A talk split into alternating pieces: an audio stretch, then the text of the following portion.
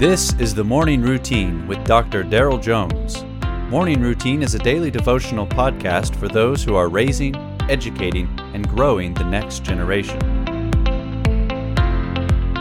Well, good morning. It's your old faithful buddy here. Just, you know, just your trusted friend, just always sitting here waiting for you to push the play button. And when you do, voila, here I am at your beck and call, like the genie, like the genie in the lamp. Only, you know, your wish is that I would shut it up and finish this thing. But hey, listen, welcome. On December the twenty-eighth, I'm glad you're here, reading from Zephaniah. Now, there's a devotional text, Zephaniah chapter one, verses seventeen and eighteen. I will bring distress on mankind, so that they shall walk like the blind, because they have sinned against the Lord. Their blood shall be poured out like dust, and their flesh like dung.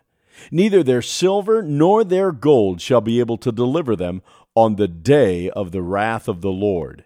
In the fire of his jealousy, all of the earth shall be consumed. For a full and sudden end he will make of all the inhabitants of the earth.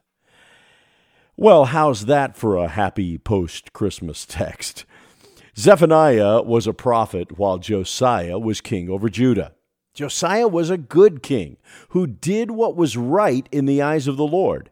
He made repairs to the temple and reinstituted priestly sacrifices to the Lord, throwing out idols of false gods that were being worshipped.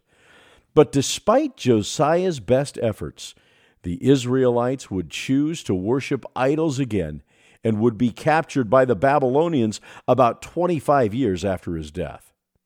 Zephaniah, through revelation from the Lord, saw the nation's impending capture and communicated it to Israel. In today's passage, Zephaniah describes their judgment to come, and the Lord declares, "Neither their silver nor their gold shall be able to deliver them on the day of the wrath of the Lord." In the past, when nations threatened Israel, they might pay other nations to come to their aid. But not this time, says the Lord. Their money can't overturn his decrees. The currency of God's kingdom doesn't work the way that the world's wealth does.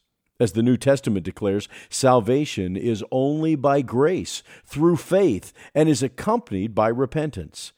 Faith is the currency of the kingdom.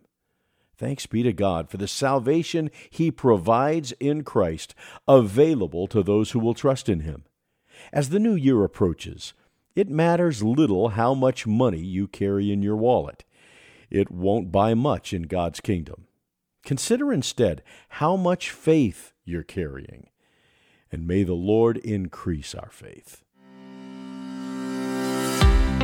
You have been listening to The Morning Routine, brought to you by the Herzog Foundation and hosted by its president, Doctor Daryl Jones.